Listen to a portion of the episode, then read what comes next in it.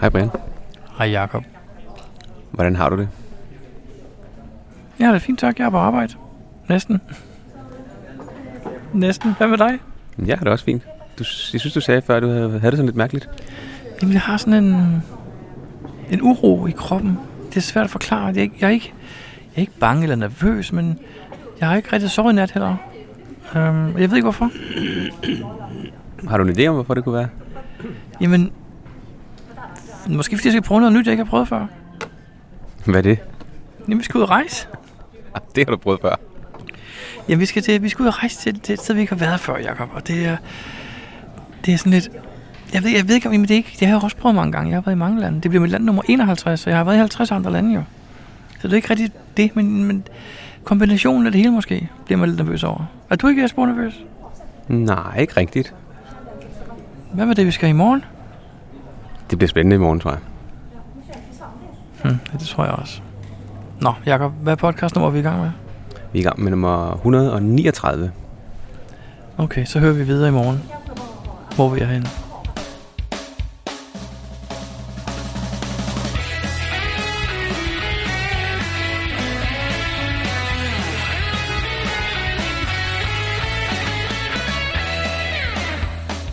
Du lytter til GeoPodcast, din kilde for alt om geocaching på dansk. Husk at besøge vores hjemmeside, www.geopodcast.dk for links og andet godt. Husk at du kan kontakte os via Skype, e-mail og Facebook. Vi vil elske at få feedback fra dig.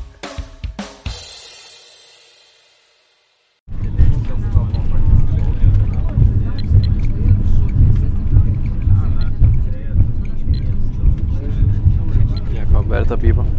Det er en Geiger-tæller. Dosimeter. Ja, Hvad viser den? den viser 0,15. Mikrosivert. Ja, Er det meget? nej. Det er sådan ligesom baggrundsstrålingen. Hvorfor har du en Geiger-tæller eller dosimeter på dig? Jamen, øhm, det er fordi, vi er øh, inde i det område, hvor man ikke må, må bo og, og normalt være i, øh, tæt på Tjernobyl i Ukraine. Er taget sådan et sted hen? Fordi det faktisk er muligt at komme ind til, øh, til det sted, hvor øh, den der store katastrofe den øh, foregik i øh, gang i øh, midt 80'erne. 26. april 1986. Ja. Og øh, Men Jacob, du, øh, er det fordi, det er et lost place? Er det derfor? nej, det er mere sådan, fordi det er, det er spændende, tror jeg. jeg hører, og det hvad hedder sådan noget... Det er lidt ligesom også, fordi man også besøger Auschwitz og sådan nogle ting. Der, der er sket noget, noget, noget rimelig øh, alvorligt, rimelig katastrofalt. Og øh, det, skal ikke, øh, det, det er ikke noget, man skal glemme nu, fordi det er jo det kunne i princippet ske igen. Det skete jo i Fukushima for, øh, i 2012 11 Der skete også en en anden øh, katastrofe. Øh, så nu har jeg mulighed for at besøge og se, hvad det, er, hvad det har afstedkommet. Vi, øh, vi har jo snakket om det her i over et halvt år, og lavet den her tur til Pripyat og Tjernobyl. Og øh, i mellemtiden kom der så en serie på HBO, der hedder Tjernobyl. Den har vi set nu. Har den givet dig nogle, øh, nogle gode informationer fra turen? Ja, det har den. Man skal dog tage øh, mange af tingene med et græns salt, fordi det er, en, øh, det er ikke en dokumentar. Det er en, øh, en dramaserie. Så nogle af de ting, der sker, og nogle af de ting, der siger, det, øh, det er ikke nødvendigvis øh, noget, der er sket i virkeligheden. Generelt er det lidt svært at få at vide præcis, hvad der er, der er sket, fordi øh, et af de store problemer, det var jo lige præcis alle de løgne, der var dengang. Øh, men aldrig fortalt det i virkeligheden. Det var jo Rusland dengang, og der handlede det mere var om... Sovjetunionen, faktisk. Sovjetunionen, hvad Ja. mente jeg. Det handlede om ansigtet udadtil, Ja, og præcis. mindre om, at alle folk de døde rundt omkring en, ikke? Jo, så derfor ved man ikke 100% hvad, øh, hvad der måske er sket. Man ved ikke, om det, der er blevet fortalt, er 100% rigtigt. Øhm, så. Og det samme med, med serien. Inde i området, Jacob, der er nogle regler, vi skal overholde. Vi har læst dem og skrevet under på dem, og nogle af dem er, at du må ikke røre ved noget. Du må ikke samle noget op. Du må ikke røre ved jorden. Du skal have lange trøjer, lange bukser. Du skal have solide sko. Du skal helst have en hat på, det har vi glemt. Øhm, men der ligger også geocacher derinde, Jacob. Hvordan vil du samle en geocache op, hvis du ikke må røre ved noget? Det ved jeg ikke. Men jeg hæfter mig ved, at der er en virtuel og en earth cache. det er dem, du nøjes med. Så øh, Vi er på vej hen lige nu af en øh, meget, meget lang cementvej, betonvej, en gammel militærvej, øh, hen til en gigantisk stor antenne, som man godt kender billeder i, hvis man har set billeder her fra området. Et gammelt øh, militærområde, der kunne måle indkommende missiler fra USA. Øh, og der ligger tre kasser derovre, tre fysiske beholdere, Jacob. Skal vi se dem, eller skal vi også tage dem? det ved jeg ikke. Jeg har ikke... Øh, man, må ikke man må ikke bevæge sig øh, væk fra den guide, man har. Så spørgsmålet er også, om overhovedet kommer i nærheden af dem jo. Vi er nødt til at spørge, om hun kender geocaching. Vi har kørt igennem øh, byen Tjernobyl, hvor der i dag bor øh, en del mennesker stadigvæk, eller igen. Øhm, men der er også rigtig, rigtig mange huse, der er totalt forfalden, og der vokser jo nærmest træer øh, inde i husene, øh, når man sådan kører forbi. Det er, øh, det er lidt vildt. Jeg tænker, at det engang har været en, øh, en fin by. Tjernobyl ligger jo omkring øh, 10-12 km fra øh, fra Tjernobyl-værket, der eksploderede. Og senere så kommer vi ind til øh, byen Pripyat, som lå 3 km fra værket, og som er helt øh, forladt. Der er ikke nogen, der bor der. Der boede for over 40.000 mennesker dengang det fungerede det hele, så det er jo en ret stor lost place. Ja, det må man sige. Vi vender tilbage senere, når vi har oplevet lidt mere, ikke? Det gør vi. Geopodcast. Dansk Geopodcast. Jakob, øh, du går og piper hele tiden. Nu er det ikke så slemt. Jeg kom ind i børnehaven lidt tidligere, øh, hvor vi også fandt en geocache. Der gik dit, øh, dit øh, decimeter, dosimeter, det gik helt amok. Ja, den viste, den var på 16 øh, mikrosievert. Der var sådan et, øh, et hotspot, som de kalder det. Er det, er det meget? Ja, altså i forhold til baggrundsstrålingen, ja. Men i forhold til, øh, sådan, hvad det ellers er, så øh, nej. Altså man skulle stå nøgen om på det hotspot i 10 år, før det, før det ligesom var farligt. Prøvede du det? Ja, ja vi prøver stadig. Nu er, nu er der gået en time. Jakob, øh, vi har været rundt og se, øh, vi har faktisk også set reaktoren. Vi har også set, øh, Ja, den kan man ikke rigtig se mere, nej, jo. vi har set stedet. Vi har set øh, den her sarkofag, de har bygget henover nu for at beskytte stråling, så den ikke vælter ud. Yes, det er en anden sarkofag, faktisk. Og øh, vi er 150 meter fra den cirka. Nu er vi igennem forlystelsesparken. En forladt forlystelsespark med Paris og jul og bombercars og skydebane og forskellige ting og sager. Ja, som aldrig nåede at åbne. Så meget åbent. Hvad, hvad, hvad, hvad, synes du om det hele nu? Det er, det, er- det er lidt vildt. Altså, det, det er ligesom at stoppe på en tidsmaskine 30 år tilbage i tiden, ikke? Ja, det er 33 år nu.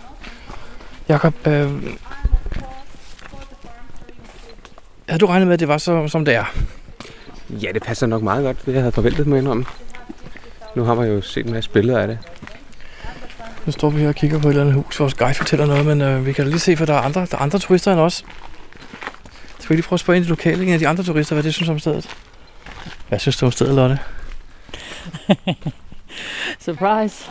Jamen det, altså det er jo the world's biggest lost place.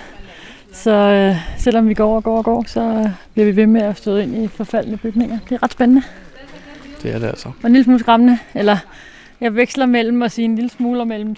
Ah, det var sådan, jeg havde det i starten jo. Men altså, Jakob har Geiger-tælleren, eller decimeter, Ja. dosimeter, og den, nu siger den 0,7. og en gang imellem, så kan man høre, hvor Jakob er, fordi den begynder at så hylder hyle, den, fordi ja. han går over et hotspot. Øhm, men altså, hvis man vælger at tro på, hvad hun fortæller, så skal der jo ret meget til, før det er farligt. Og så meget kommer vi slet ikke i nærheden af her. Nej, det tænker jeg heller ikke. Det, det, det er mega spændende. Jeg synes, vi får lov til rigtig mange ting. Altså, vi kommer, vi kommer tæt på mange ting, på mange forskellige stop, så vi er hele tiden ude, ind og ud af bussen. Jeg havde forestillet mig lidt, at vi var sådan, øh, her er øh, den nye sarkofagen, øh, gå ud og tage et billede den der, ud igen, ind igen. Men, men vi får lov til at gå rundt, og vi får lov til at, ligesom, at, at opleve lidt på egen hånd. Altså, jeg ved ikke, hvad jeg spørger, skal du over igen, men det skal du vel næppe. Det er vel sådan en once in a lifetime. Hvad med dig? Skal du over igen, Jacob? Det tror jeg ikke umiddelbart, nej. Hvad, øh, skal du nogensinde herover igen, Michael? Det ved jeg ikke. Nu har jeg jo taget de oplevelser, suget de oplevelser ind, som, øh, som vi har været igennem indtil videre. Hvad synes du om stedet? Tjernobyl? Det er både imponerende og skræmmende. Det er jo sådan en slags øh, mausoleum over øh, menneskelig dumhed, eller i hvert fald politisk og øh, ledelsesmæssigt øh, fejlslag. Øh, når man når man ser den proces, der har været igennem, som har skabt den katastrofe, vi har i dag, så tænker man, det er, det er, jo, det er jo grotesk. Jamen, var det menneskelig fejl, menneskelig dumhed, eller var det virkelig bare et uheld i uheld? Det var en blanding af det hele jo. Øhm, nogle folk, der ikke var uddannet til det, de gjorde. Og øh, en ledelseskultur, der gjorde, at der ikke var nogen, der var turde fortælle opad, hvor galt det stod til. Og bare lyttede blindt til, hvad der kommer fra. Mm, Jeg har indtryk af, at der var nogen, der gjorde indsigelser, men systemet var jo sådan, at øh, man ikke måtte gøre indsigelser, hvis øh, man talte med nogen, der var højere på stor end en selv. Cachingmæssigt, vi har fundet en håndfuld kasser allerede. Hvad synes du om at cache i sådan et område her, hvor man skal tage handsker på, hver gang man samler noget op fra jorden? Det er en mærkelig oplevelse. Man har lyst til lige at stikke øh, dosimeter ned hver gang, man øh, rører ved øh, en cache, fordi man er ikke helt klar over, hvad den ligger på eller i. Det er jo sådan en usynlig kraft, den her radioaktivitet. Øh, og vi har jo oplevet, at der er nogle såkaldte hotspots rundt omkring, hvor radioaktiviteten er højere, end den er her, hvor vi ellers færdes. Vi færdes i det, de kalder en clean zone. Men øh, vi kan også se, at hvis vi stikker dosimeteret ned til jord eller planter, hister her, måske ikke planterne, men ned til jorden i hvert fald, øhm, så er der nogle steder, hvor det lige pludselig øh, går helt øh, besæk. Øh, nu måler Jacob lige på noget mos, der stiger den en lille smule, men øh, da vi var ude ved, ved børnehaven, der havde vi jo nogle hotspots ude, Ja. hvor, øh, hvor aktiviteten var ret vild. Altså, vores guide har sagt til os, at vi må ikke røre mos. Det er meget vigtigt. Og vi heller ikke træde på det, for det er en form for ligesom en svamp, der suger det her forurening til sig. Så det lader vi selvfølgelig være med. Men vi skal stadigvæk huske, at det er i de er i et forhold, som øh, nogle gange overstiger det, de anbefaler, man opholder sig i i længere tid. Men det er ikke noget, der er skadeligt for, for helbredet i de øh, doser, vi har mødt indtil videre. Hvis nu vi ikke havde fået nogen kasser herinde, var vi så taget hen alligevel, tror du? Det kunne jeg godt have fundet på. Jeg synes, det er en, en stor oplevelse, også fordi det er noget, der er historisk. Øh, det er så markant en historisk begivenhed øh, i vores levetid. Vi står for et supermarked nu. Du kan se skiltning oppe i loftet, hvor der står kød og juice og brød. Og... Ja, og ellers så ser det totalt raseret ud. Og det er vel også fordi, det er blevet det. Jeg tænker, at det her er ikke noget, der er sket alene på grund af ulykken. Der må have været nogle efterfølgende. Men tror du, folk tager hen for at lave herværk og risikerer Nej, det gør og det nok ikke i dag, fordi i dag er det bevogtet. Men det er ikke sikkert, at det har været lige sådan. Jeg tænker, at ulykken har skræmt mange væk, og man nok i en periode ikke har tænkt, det var nødvendigt at overvåge området. Nå, Men nu kan man, øh, nu kan man jo komme ind igen, og, og selvom de regis- registrerer os, inden vi kører ind i området, så tænker jeg, at det er også et stort område, så der er sikkert også nogen, der kan komme ind øh, uden at blive registreret. Nå, vi skal høre, hvad guiden siger. Vi snakkes ved. Geopodcast. Dansk Geopodcast. Lotte, vi har været i uh, Chernobyl Disaster Area hele dagen.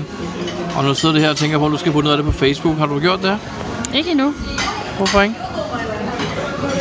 De, Hmm, det, er, det er svært. Det på en eller anden måde, så er det sådan lidt et etisk dilemma, om, øh, om man skal gøre opmærksom på tragedien er jo på en eller anden måde godt, hvis man kan lære noget af den. På den anden side, så bliver det også en turistindustri. Og igen også, så har, man har vi udsat os selv for noget, som man på den måde også skal opfordre andre til. Altså, jamen det, åh, jeg synes, det er svært. Jeg har ikke rigtig formuleret nogen helt som... Øh, Altså, vi har jo ikke stoppet på motorvejen og holdt og kigget på en ulykke, vel? Det er jo ikke derude, vi er. Vi har betalt for at komme ind i et område på en guided tur i 12 timer. Ja, og så er det jo sikkert nok. Men jeg kan også forestille mig, at der, at der er nogen, der tænker, øh, hvad fanden laver de, hvad tænker de på? Og sådan, så, mm, det er jo farligt. Det, øh, er det propaganda for at lave det til en turistattraktion? Eller, øh,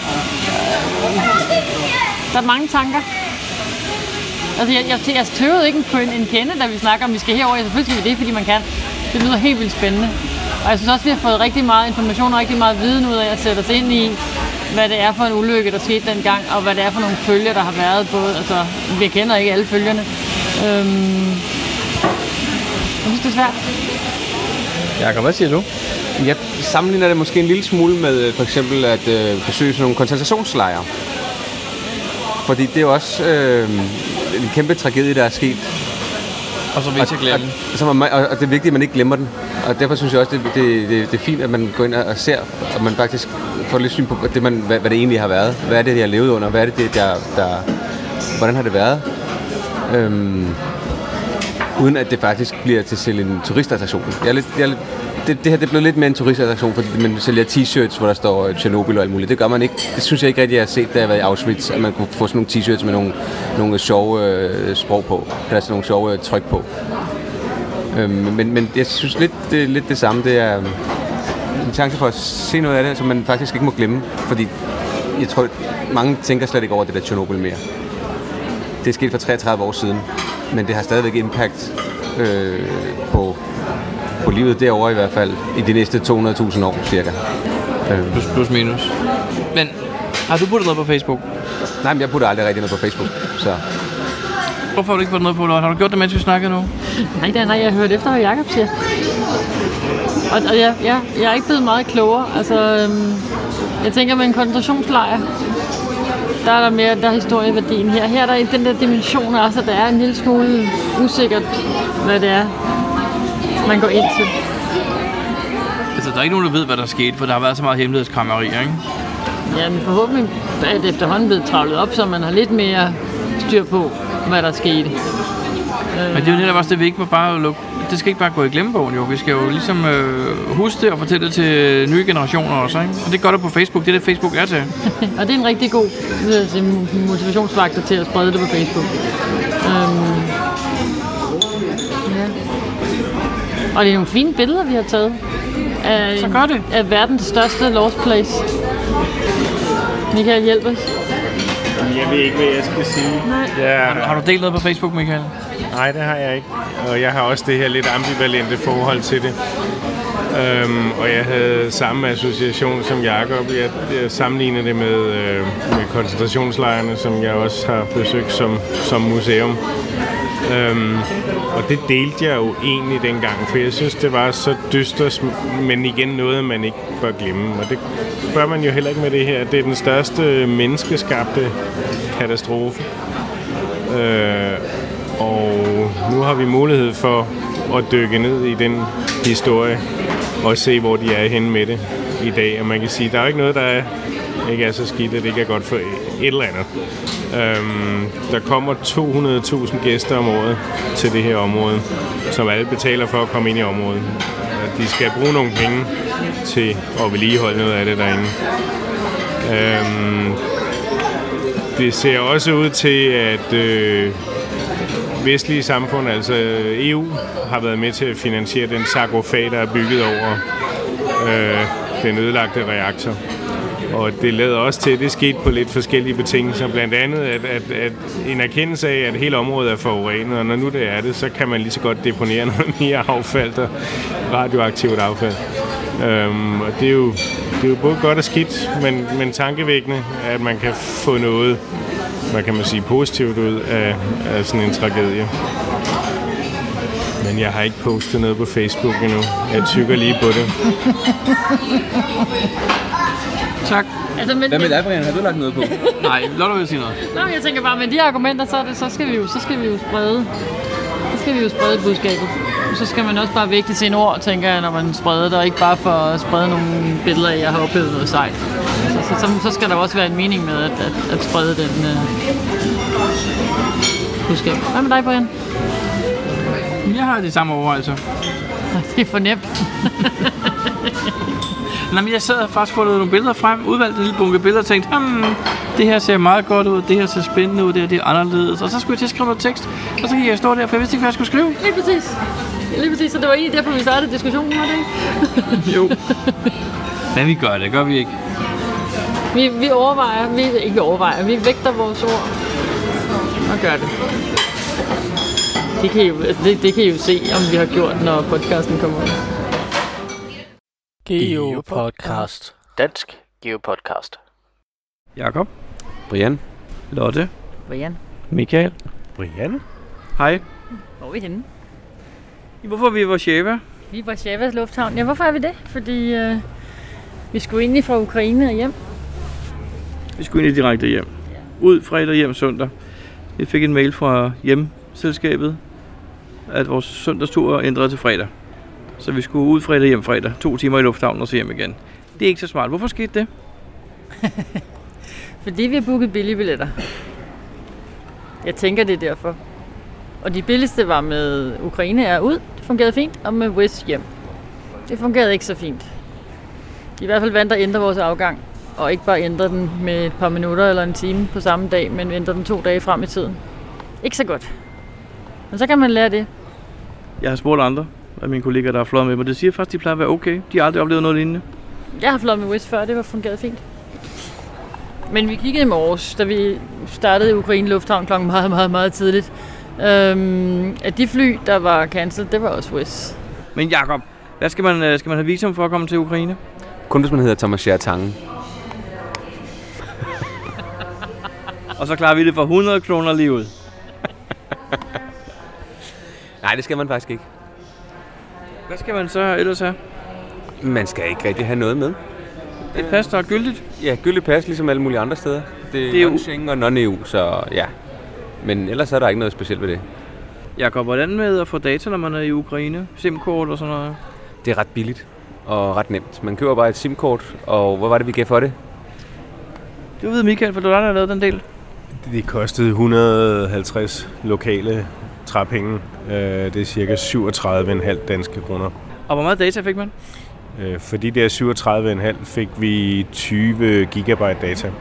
Og øh, en masse telefontid, som vi så ikke har brugt. Så det vi gjorde, det var at dele den mellem os, så vi havde en ekstra telefon med. Og satte SIM-kortet i, og så satte på internetdeling, øh, så vi alle fire kunne få glæde af de 37,5. Ja. og øh, det suger selvfølgelig meget på telefonen. Jakob, øh, bruger man meget kreditkort i Ukraine? Ja, vi gjorde faktisk. Der var, no, der var nogle steder, hvor man ikke kunne. For eksempel kunne vi ikke betale med kreditkort, da vi skulle øh, købe vores øh, SIM-kort. Nej, heller ikke her i lufthavnen, da vi skulle hjem. Der var det sådan noget med, at vi stod en kiosk i lufthavnen, der kunne man ikke betale med kreditkort. Det er lidt mærkeligt. Ja, det er det faktisk. Og der var faktisk også et par andre steder, vi ikke kunne, men det var mest fordi deres terminaler var gået i stykker. Ja, gået i stykker. Ja. Jakob, vi hævede penge. Vi hævede, øh, hvad der svarer til 2.000 lokale penge. Det er 500 danske kroner. Og så havde vi faktisk nok til øh, de tre dage, vi har været her, ikke? Og vi brugte os alt deres kreditkort det de fleste gange. Hvordan kom vi rundt, når vi sådan skulle fra, fra cash til cash? Fra kasse til kasse, så kunne vi godt gå. Men det er super, super billigt at køre i Uber, og det fungerer virkelig, virkelig godt. Så kvaliteten af bilerne er måske ikke altid sådan nogle luksusliner, men øh, det kan man jo godt leve med. De kommer inden for 2-3 minutter og tager dig til det, hvor du vil hen for 10 kroner i gennemsnit. Det var ikke, vi betalte virkelig, jeg tror, det, det mindste prisen var 40 af deres penge, det svarede til 10 kroner. Og nogle af de korte ture, vi tog, så kostede det 10-11 kroner. Super billigt. Meget nemt. Så der er generelt super billigt at være i Ukraine. Altså det, vi har ikke brugt, jeg vi har ikke brugt alverden. Vi boede på en Airbnb. Det fungerede også fint. Den var lidt lille, men øh, den lå helt perfekt i forhold til det hyggelige område. Og i forhold til det opsamlingspunkt, vi havde kigget på hjemmefra til øh, vores tur til Tjernobyl. Hvad med kasserne i, øh, i Kiev? Altså, faktisk brugte vi jo egentlig cachingen til, som, som turguide, så jeg, cacherne er helt almindelige. De er gemt med spoilerbilleder og meget, meget tydelige hints, så det har ikke været et problem at finde, øh, at finde de kasser, vi har lidt efter. Helt traditionelt gemt. Øhm, der er en meget aktiv udlægger, som har lagt hvad, 200 kasser om- omkring i byen. Ja, Islander 1988 eller eller andet, ja. Jeg tror ikke, han er ikke ukrainsk. Øhm, så alting stod på engelsk, så det var... De fleste af de kasser, vi kiggede på, havde også en engelsk øh, beskrivelse. Ja, det er rigtigt. Og så åbnede der sig nogle steder for os, jo, altså, som, altså vi ville tage den ældste virtuelle, og der var en letterbox. Øh, og jeg havde ikke rigtig nogen forventning om, hvad det var. Det lignede en park, man kom ned til. Og så var der sådan en kæmpe stor øh, World War Museum med en øh, stor frihedsgudinde-agtig lignende figur, og, og sådan et, hey, og masse kirker. Og, så, øh, så jeg har overhovedet ikke sat mig ind i, hvad Kiev skulle byde på. Og der har kasserne altså virkelig været gode til at gøre rundt. Ja, vi endte også med at bo i et, øh, et af de områder, som åbenbart var et af de, de pæne områder. Ja. Podil, som, øh, eller Podil, eller sådan noget. Ja. Altså, da vi kom fredag aften, vi ankom relativt sådan aftensmad sent halv otte, tror jeg, vi var ved lejligheden. Øhm, kunne man alligevel nå at få noget ud af fredag aften, fordi vi boede midt i, i det gågade distrikt, som, øh, som er værd at se også. Ja, det var faktisk ret hyggeligt. Vi gik en, en lille aftentur og fandt øh, både supermarked, hvor vi kunne købe noget, noget morgenmad og noget frokost, og så fandt vi også en, øh, en café til at spise noget aftensmad, eller en restaurant faktisk. Og en billig øl. Og noget billig øl, ja. Ej, det var, det var, det var godt valgt, Jacob. Det var dig, der vandt B&B, Airbnb-stedet. Åh, oh, ja, det er rigtigt, ja. Hvad har vi mere oplevet og fortælle? Hvad, hvad, hvad kan være godt for vores lytterne alle? Der er to lufthavne i Kiev, skal man måske lige være ops på. Den ene ligger 30 km uden for byen, den anden ligger øh, små 7 km. Øh, der kan være lidt forskel på transfer fra de to lufthavne, men igen, Uber fungerede fint. Den, der ligger længst ude, øh, den, har, den har mange etager. Øh, også, også vejbaner og vognbaner, så selvom vi mente, vi stod lige øh, ude foran den bil, vi skulle med, så, så var han ikke på samme niveau som os i hvert fald. Så der havde vi lidt med at løbe op og ned af trapperne, men øh, ellers øh, alt fint. Øhm, jeg tænker lige på en ting, når man bestiller flybilletterne, skal man være lidt opmærksom på, øh, hvad for en operatør man vælger, eller hvilket bureau man øh, køber igennem. Vi valgte flybillet.dk, som jo øh, som der er mange, der køber billetter igennem. Og der skal man lige være opmærksom på, at de er sådan en slags flybilletbroker. Så øh, de køber billetterne eller samler dem uden på markedet. Øh, og derfor, øh, når man køber det, man tror er en returbillet, så er det det ikke nødvendigvis. I vores tilfælde var det to enkeltbilletter. Og det betød, at øh, da WIS de aflyste vores fly hjem, så skulle vi faktisk selv finde en, øh, en billet hjem. Fordi det eneste, de kunne tilbyde os, det var en afgang to dage før den, vi skulle have været med. Øh, og skulle vi have benyttet altså det, så skulle vi faktisk være fløjet hjem øh, to timer efter, vi var landet i Kiev, hvilket selvfølgelig ikke ude for os, når vi var på weekendtur. Men øh, flybillet øh, DK kunne ikke hjælpe os med noget som helst efterfølgende, så vi har selv måtte købe billetten hjem. Og der er jo så et, et lille udstående der, ikke? fordi en, en, en enkelt billet hjem kan godt koste mere end den pakke, vi, vi købte samlet hos flybillet.dk. Så det skal man være opmærksom på. Hvis man bruger sådan en operatør der, der er andre i samme boldgade, øhm, som gør det samme. Øh, så der er stor forskel på at købe dem der, og så købe dem hos øh, for eksempel SAS eller øh, polske selskab, eller, eller hvem der nu flyver derned. Altså selve selskaberne? Ja. Ja, for selskaberne har pligt til at ombooke dig, hvis de aflyser en afgang. Og det skal være til den først mulige afgang. Øhm, og det, den, den mulighed, den kommunikation havde vi slet ikke her. Nej, fordi Wix, de ville ikke øh, ombooke os til noget andet selskab umiddelbart jo. Nej, de sagde, at den først mulige afgang var to dage før den, vi havde købt. Så det var den option, vi fik, eller vi kunne få pengene retur. Og nu venter vi så på at få pengene retur. Som skal ja. fra... Som skal fra Wizz Air først til flybillet, som så skal fra flybillet til os.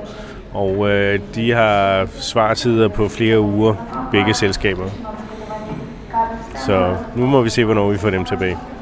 Nu synes som om vi kommer hjem. Nu sidder vi i hvert fald og venter i øh, Warszawa Lufthavn på vores fly til København. Ja, og vi kan faktisk også nå at komme på arbejde her, når vi lander om øh, ikke så lang tid. Det er dejligt. Det er fint. Det har været en super, super god tur. Altså, Kiev er en overraskende dejlig by. Øhm, det virker sikkert, øhm, så det kan jeg godt anbefale. Så det er, nu har vi sagt en masse ting, som måske ikke gik så godt med flyet, men det har været rigtig, rigtig nemt at få planlagt den her tur. Geopodcast. Dansk Geopodcast. Jakob, vi har holdt, øh, vi har holdt nogle øh, events i Herlev Bio, hvor vi viser film. Det er rigtigt, du mener GIF Events? Ja, det har vi nemlig holdt en del af, men vi har også en enkelt gang holdt et andet event, som jo var filmen Treasure, vi viste derude. Det er rigtigt, ja. Der var en geocacher, der havde lavet en øh, spillefilm, som øh, hed Treasure. Og som vi havde faktisk haft, øh, fik mulighed for at øh, vise i en biograf. Ja, vi lavede vores yndlingsbiograf, som vi jo har et rigtig godt samarbejde med. Og så viste vi den vist, hvad det, vi tog vi en 20 per person eller sådan noget. Vi tog i hvert fald, så vi fik dækket vores omkostninger, kan jeg huske. Ja, fordi øh, dem, der har lavet filmen, de skal jo selvfølgelig have nogle penge for, at øh, vi bare viser den frem. Det er klart. Øh, efter vi havde vist den, fik vi nogle henvendelser, og folk spurgte, ej, hvor kan man se den hen, og kan man købe den, og kan man lege den, og hvad kan man? Og, og vi kunne sådan set kun svare, at man kunne købe den fra USA på en Blu-ray, og det kostede forholdsvis meget, ikke? Jo, jeg ved ikke, om man kunne, kunne man købe den. Jeg kan huske, at øh, grunden til, at vi faktisk øh, så den, det var blandt andet, fordi øh, Thomas OC2 CPU, han havde, øh, han havde støttet, støttet filmen på en eller anden måde, og havde så fået en, en DVD. Ja, for det var sådan en crowd, crowdfunding ting jo, hvor man kunne i forvejen øh, sige, det vil jeg da godt være med til at støtte, og så havde han givet 100 eller 200 kroner, eller hvor det var, og så havde han støttet hele ideen. Ja, lige præcis. Men nu er der så sket det, at nu er filmen simpelthen kommet på Amazon. Hvad betyder det, man kan bestille den og få den tilsendt? Det betyder, at man kan streame den. Det var smart. Ja. Lidt ligesom den. Netflix. Lidt ligesom Netflix. Jeg må indrømme, jeg ved ikke, om man skal have et abonnement hos, øh, hos Amazon for at kunne gøre det. Umiddelbart, så øh, der er noget, der hedder Amazon Prime, men jeg, jeg tror også bare, man kan, skal streame den uden. Jeg tror, hvis du har Prime, så kan du se den gratis. Det kan selvfølgelig godt være. Og hvis du ikke har Prime, så skal du betale. Ja, det må være sådan, der, fordi øh, vi har været inde og kigge, og øh, man kan faktisk øh, få lov til at øh, lege filmen, det vil sige øh, streame den og se den, for øh, 2 dollar og 99 cent. Det vil sige En 20'er. En 20'er, lige præcis. Der kan man få lov til at se den, jeg ved ikke i hvad, 48 timer måske, eller sådan Jeg tror, der stod 24, da vi kiggede. 24, okay. Og hvis man hellere vil købe den, så kan man købe den for 9 dollar og 99 cent. Det vil sige omkring øh, små 70 kroner. Lige under 70 kroner, ja. Det er vel okay? Det synes jeg faktisk er en okay pris. Altså, hvis, hvis du sidder alene derhjemme og skal se den, og du skal give en 20 for det, så er det vel okay. Men hvis man er i familie, så er det 5 kroner per person, jo.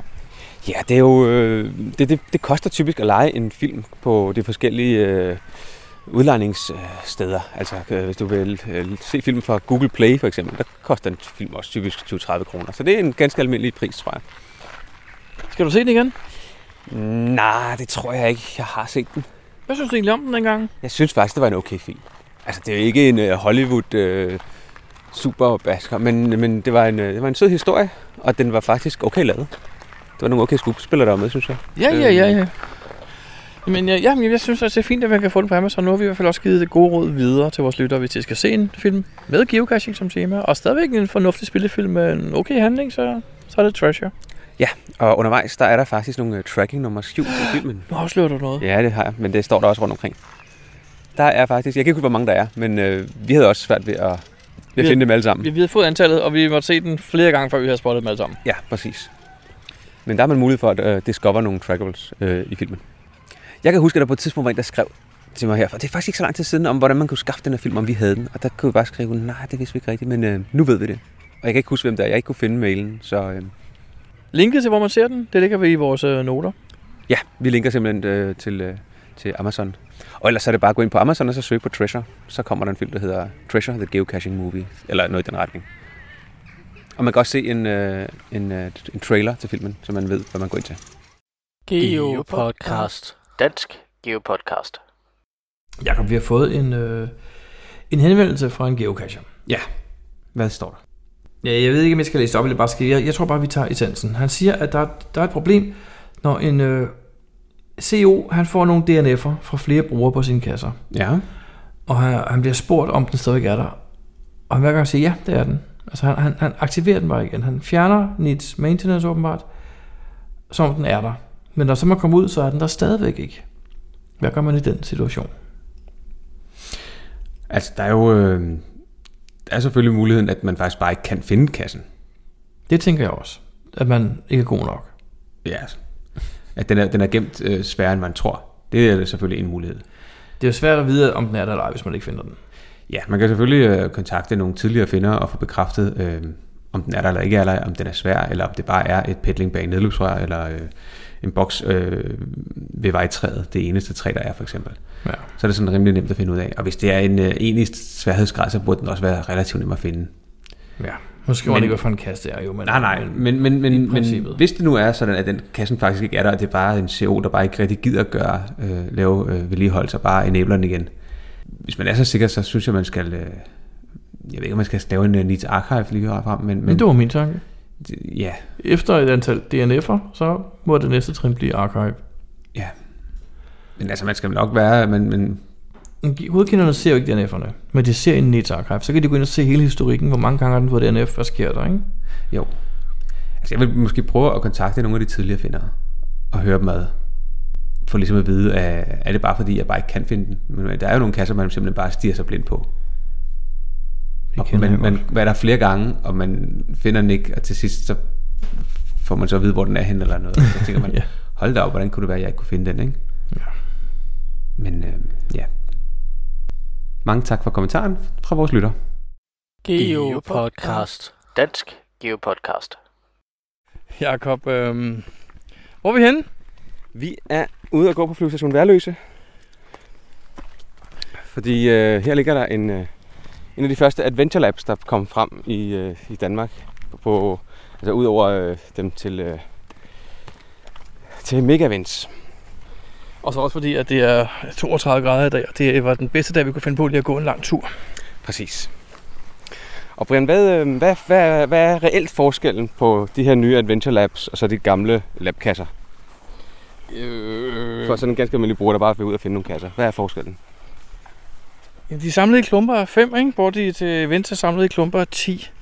Og så er der kommet den nye app, der hedder Adventure Lab. Det er vel egentlig den store forskel. Ja, det er det jo.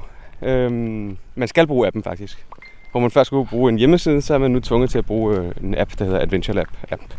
Hvad hedder den? Ad- Adventure Lab app? Adventure Lab app. Cool. Yes. Og så øh, kan man øh, den her bestemme, om man skal tage med en bestemt rækkefølge. Okay. Så man kan øh, som øh, Adventure Lab Cash ejer, A-L-C-O, øh, bestemme, bestemme øh, at øh, man skal tage kasserne i, øh, i den rækkefølge, som man, man har lagt dem. Altså, Du mener stepsene? I stepsene. Ja, men ja, det, er, jo- det er jo en steps, men, men de tæller jo faktisk som et fund hver. Oh, men det er jo ikke en cash. Nej, nej, det, nej, det er det ikke. Det, det, Det tæller som et fund af en cash, men det er en... Ja, no. Ja, det er, jo, det er jo virtuelt. Jeg Ja. svarer bare på nogle spørgsmål. Det er øh, Timo Hito, der har lagt den her, vi er rundt på nu. Vi har taget de tre første steps. Hvad er, hvad er dine første tanker? Jeg synes, det lyder som en, øh, en god en, der er blevet brugt. Øh, det er sådan lidt anderledes. Man skal ikke bare aflæse et tal. I hvert fald ikke ved de, ved de første. Nej. Det er meget kreativt lavet. Ja. Vi har prøvet dem lidt til nogle øh, tyske events, for eksempel, øh, hvor de var, vi kan godt kalde dem simple, uden at fornærme nogen, ikke? Altså det her øh, geolabkasserne, som de er lige nu, er, er jo ikke særlig, hvad hedder det, avanceret. Man, der er jo ikke muligheder for at lave noget, noget stort, specielt, ekstraordinært. Der er, man skal svare på nogle spørgsmål ved at skrive nogle tekst og noget tal ind i svarfeltet. Og så øh, får man at vide, om det er rigtigt eller forkert. Og man kan svare øh, forkert lige så mange gange, man vil. Øhm, og så starter man bare forfra. Eller man svarer bare på det samme spørgsmål igen. Så det er ikke engang, man bliver ikke engang straffet af at svare forkert.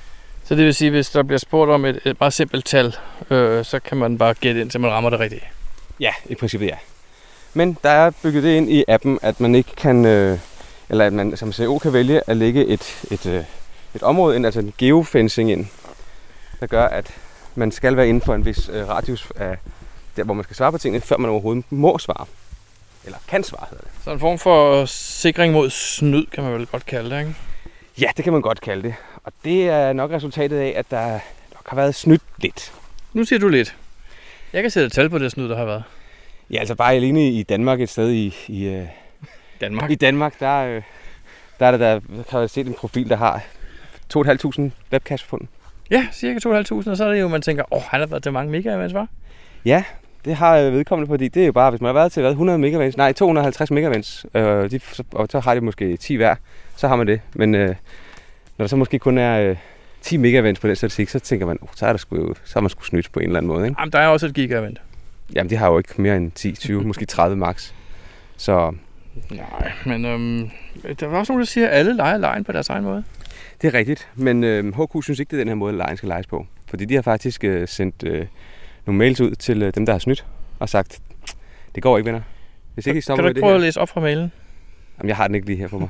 Okay. Men hvis, øh, hvis ikke I stopper med det her, så, øh, så risikerer I, for, at vi sletter alle jeres øh, labcashfund. Er det en trussel? Det kan man jo opfatte som en trussel, eller som en... Øh, ja, jeg ved ikke, hvad man kan opfatte det som. Men øh, spændende at se, om vedkommende lige pludselig har nul fod. Fund, labcashfund.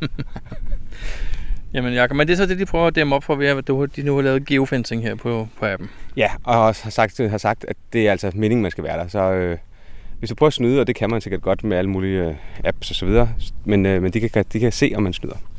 Så derfor så, øh, hvis de lige pludselig ser, at der er en profil, der finder utrolig mange labkasser på ingen tid, øh, selvom de ligger rundt omkring i hele verden, så, øh, så vil de også skride ind. Det er vel egentlig okay, fordi det er, også- altså, det er stadig kun dem selv, de snyder, men det, det er også lidt desillusionerende for andre. Ikke? Altså, hvis man tror, man har været ude at være den, der har fundet flest, så ser man sådan en eller anden klovn, der har fundet 2.500 ved at snyde. Det er jo heller ikke sjovt. Så. Nej, netop. Så der, øh, der blev strammet lidt op på, øh, på det. Og det synes jeg faktisk er fint. Nå, men bortset fra det, hvad, øhm, de, kommer jo ud i, de kommer jo ud i sådan nogle klumper, hvor folk de kan ansøge om at få en, ikke?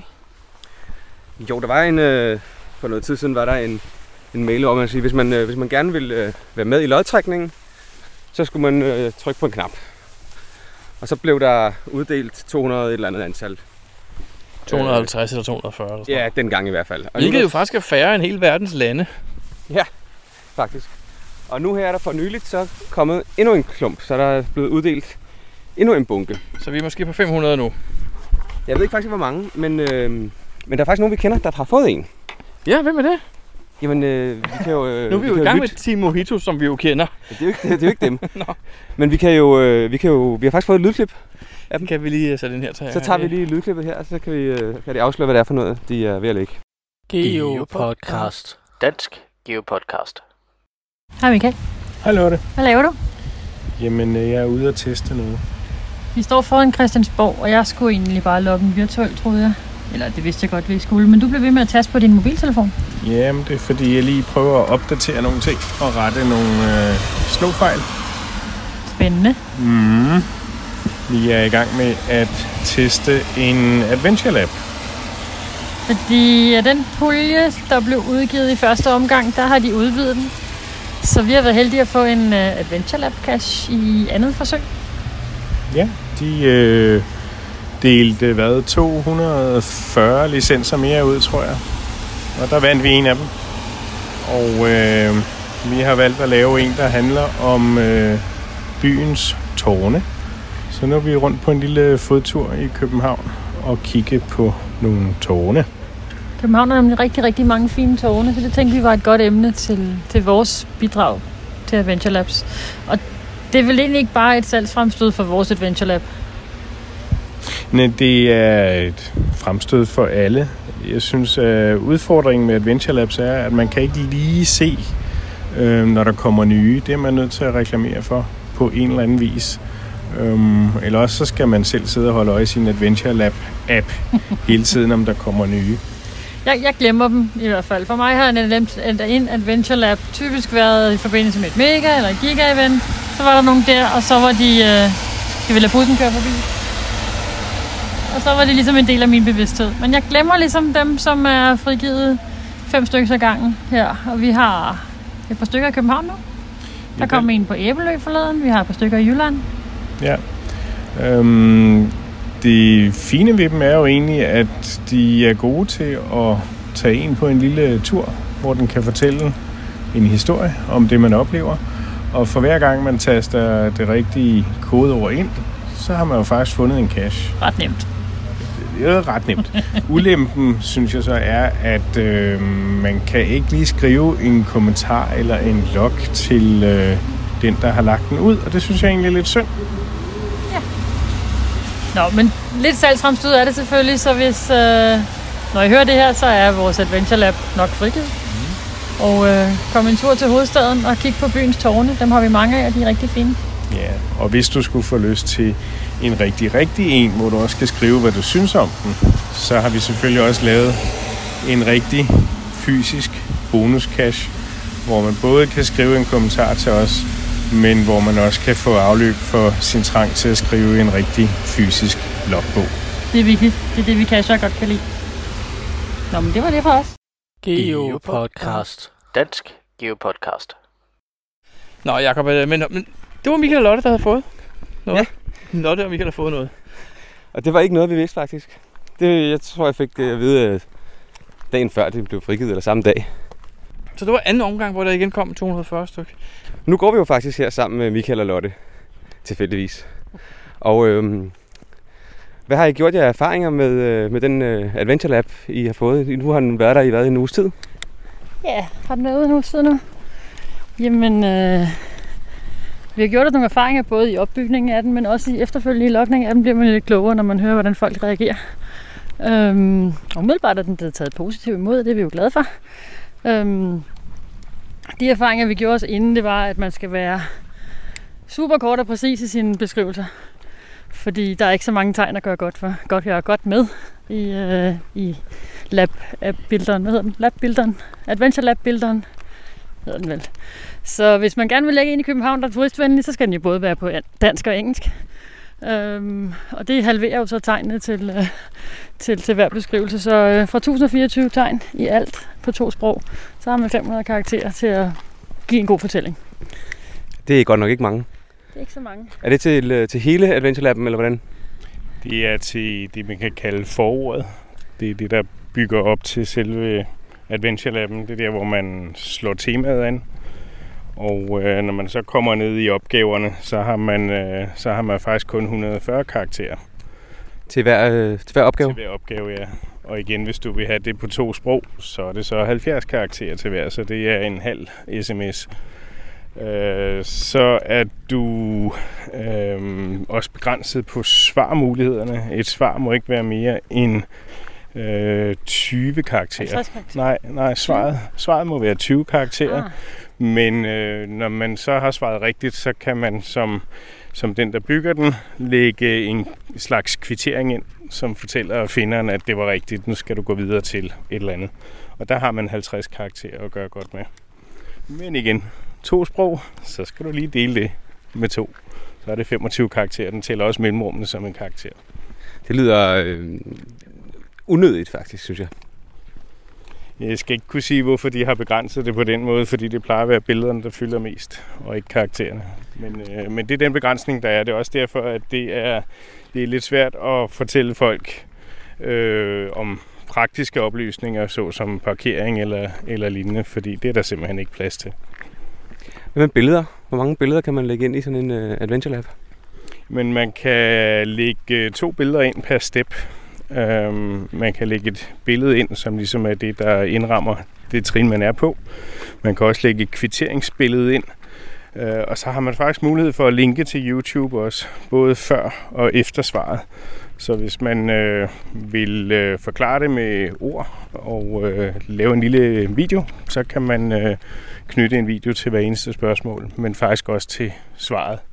Så man har nogle ekstra muligheder, øh, øh, når man, hvis man føler sig for begrænset på, på det skriftlige. Okay, det er jo meget godt. Hvad har I af muligheder for at se? Øh, altså man kan jo ikke, man logger dem jo ikke. Man kan jo ikke skrive en tekst. Øh, som jeg også var inde på i jeres lille indslag, men altså, der har I lavet en bonus i stedet for. Men, men er der muligt for, at I kan se, hvem der har, øh, hvem der har gennemført den, eller hvor hurtigt de har været og sådan nogle ting? Der er et øh, leaderboard på, som man som ejer af den kan følge dem, der har været rundt og tage den, og kan se, hvor lang tid de har været om det. Det betyder også, at man kan se, at hvis der er nogen, der har været lidt for hurtige, så kan det være, at de har brugt andre midler, end det, der var meningen. Øhm, men øh, den hurtigste har klaret den på cykel indtil videre på 16 minutter. Hvad er det first finderen? Det var first finderen, ja. Men vi kan følge, øh, hvor mange der har gennemført den, hvem der har gennemført den, øh, og hvor mange ture der er startet, og hvor mange steps der er completed. Så øh, da jeg kiggede forleden, så var der ni gennemførte, men 11, der var startet på den. Det vil sige, der er to, der har startet på den og ikke gennemført den. Og dem kan man ikke se, hvem er, så du kan kun se, hvem der har gennemført den. Men man kan ikke se, hvor mange steps de enkelte har taget. Øh, De gennemførte jo selvfølgelig fem steps, og så kan man sige, okay, så har vi haft øh, ni gennemført gange fem, og så har vi tre ekstra steps. Så der er de, af de to ekstra, der var startet, så er der jo en, der har gennemført to, og en, der har gennemført en. Ja, okay. På lidt matematik kan man sådan Ja, okay. øhm, se, om, øh, om, om det er for at gemme nogle fund til en anden dag, for jeg ved ikke, om de kan tættere i streak egentlig, det har jeg ikke styr på. Øhm, Det bestemmer man jo selv. gør statistikken ikke for det?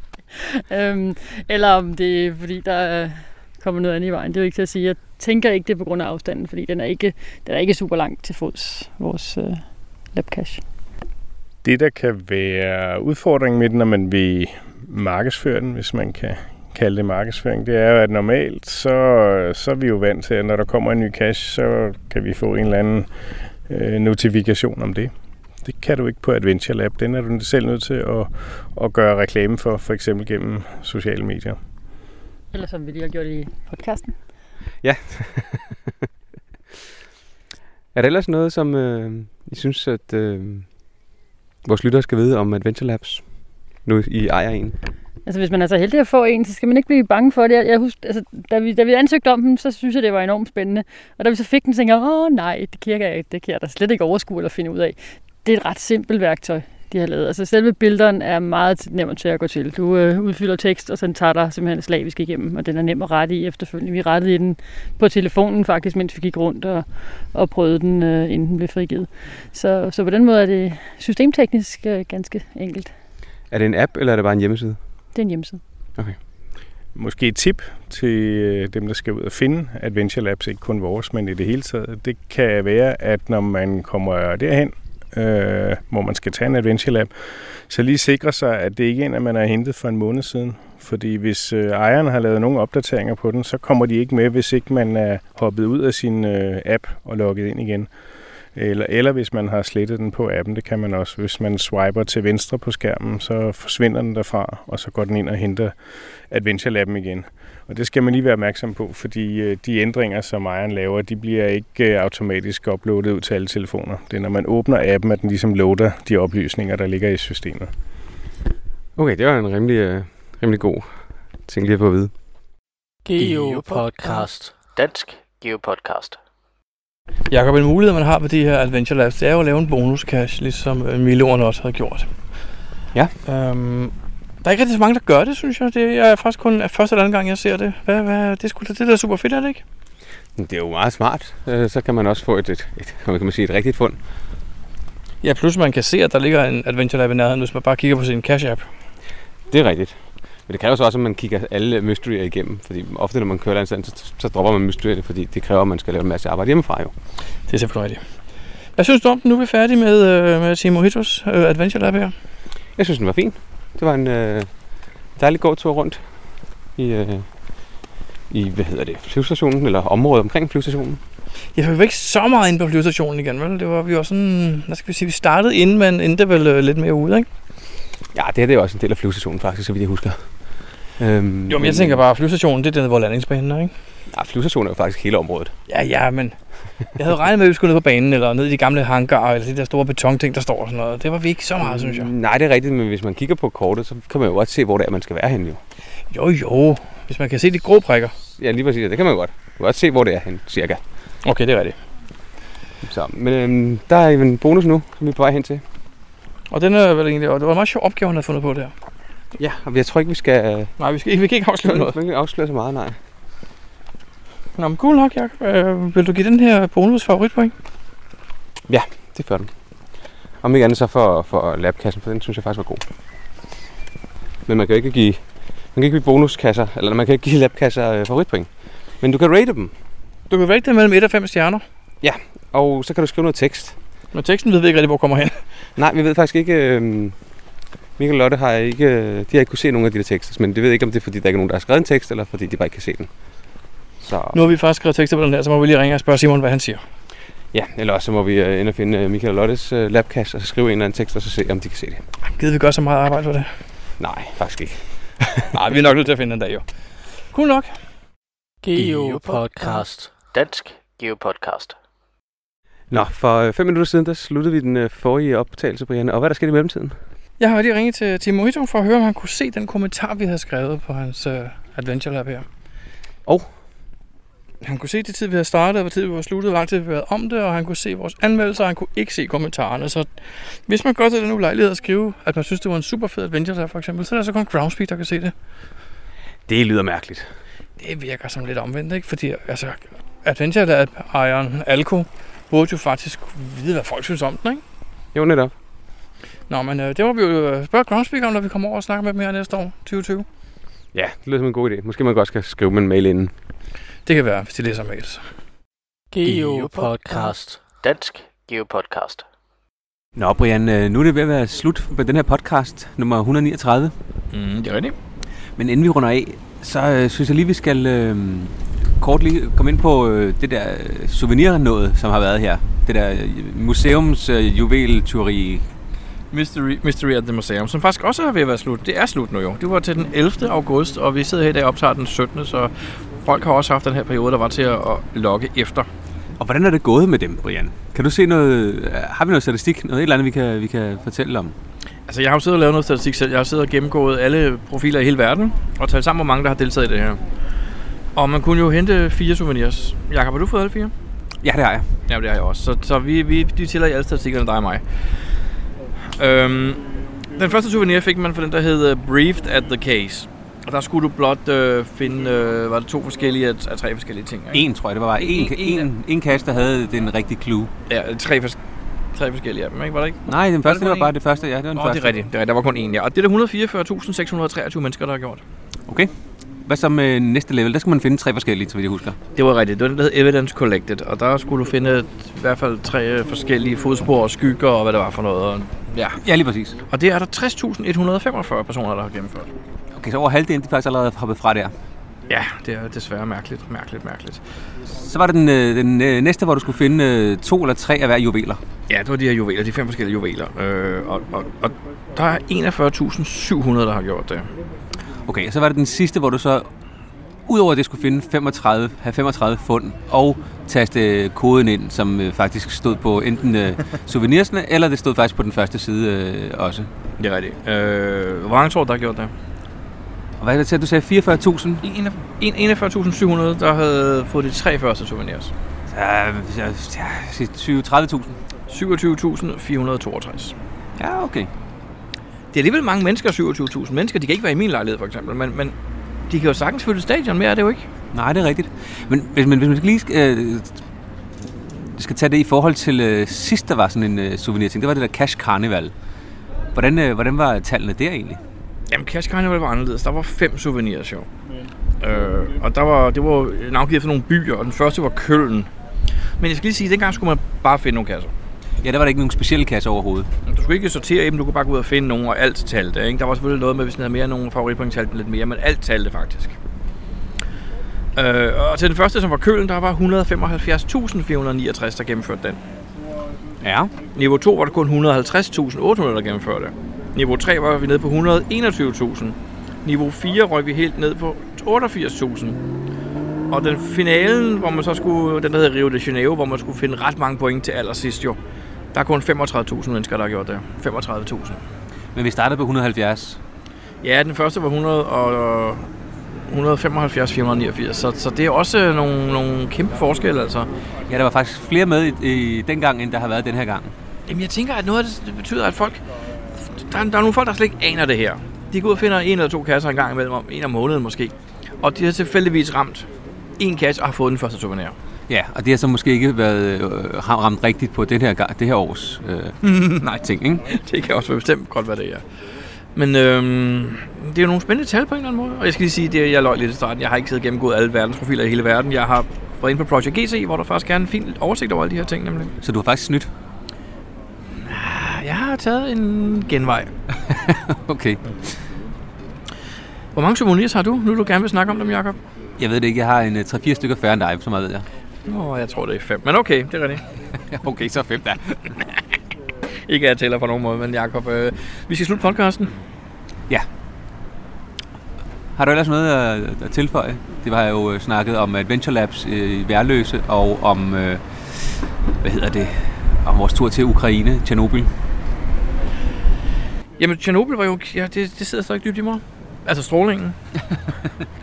Nej, jeg synes, det var en kæmpe oplevelse, Jacob. Jeg er rigtig glad for, at vi gjorde det. Det er faktisk en af de ture, hvor jeg lang tid efter sad og tænkte over det, jeg havde oplevet. Jamen, det var, det var også noget andet end, end bare en geocaching-tur. Øh, faktisk, da vi øh, planlagde turen, der havde jeg ingen forventning om, at der lå nogle geocaches inde på, i det her område overhovedet.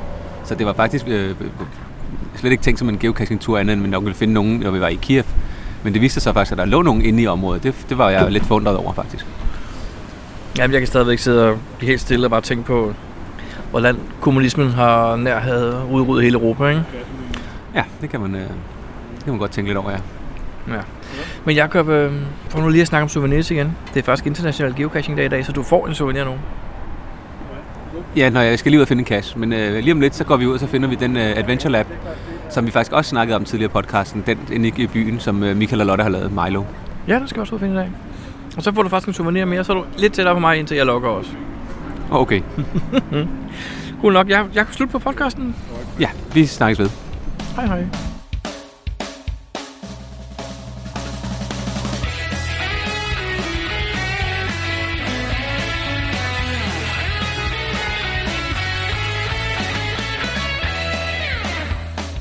Du lytter til GeoPodcast, din kilde for alt om geocaching på dansk. Husk at besøge vores hjemmeside, www.geopodcast.dk for links og andet godt. Husk at du kan kontakte os via Skype, e-mail og Facebook. Vi vil elske at få feedback fra dig. Nå, 16. Jeg så Lotte fik den op på 16. Vi har ikke afsløret Lotte er her endnu. Nå.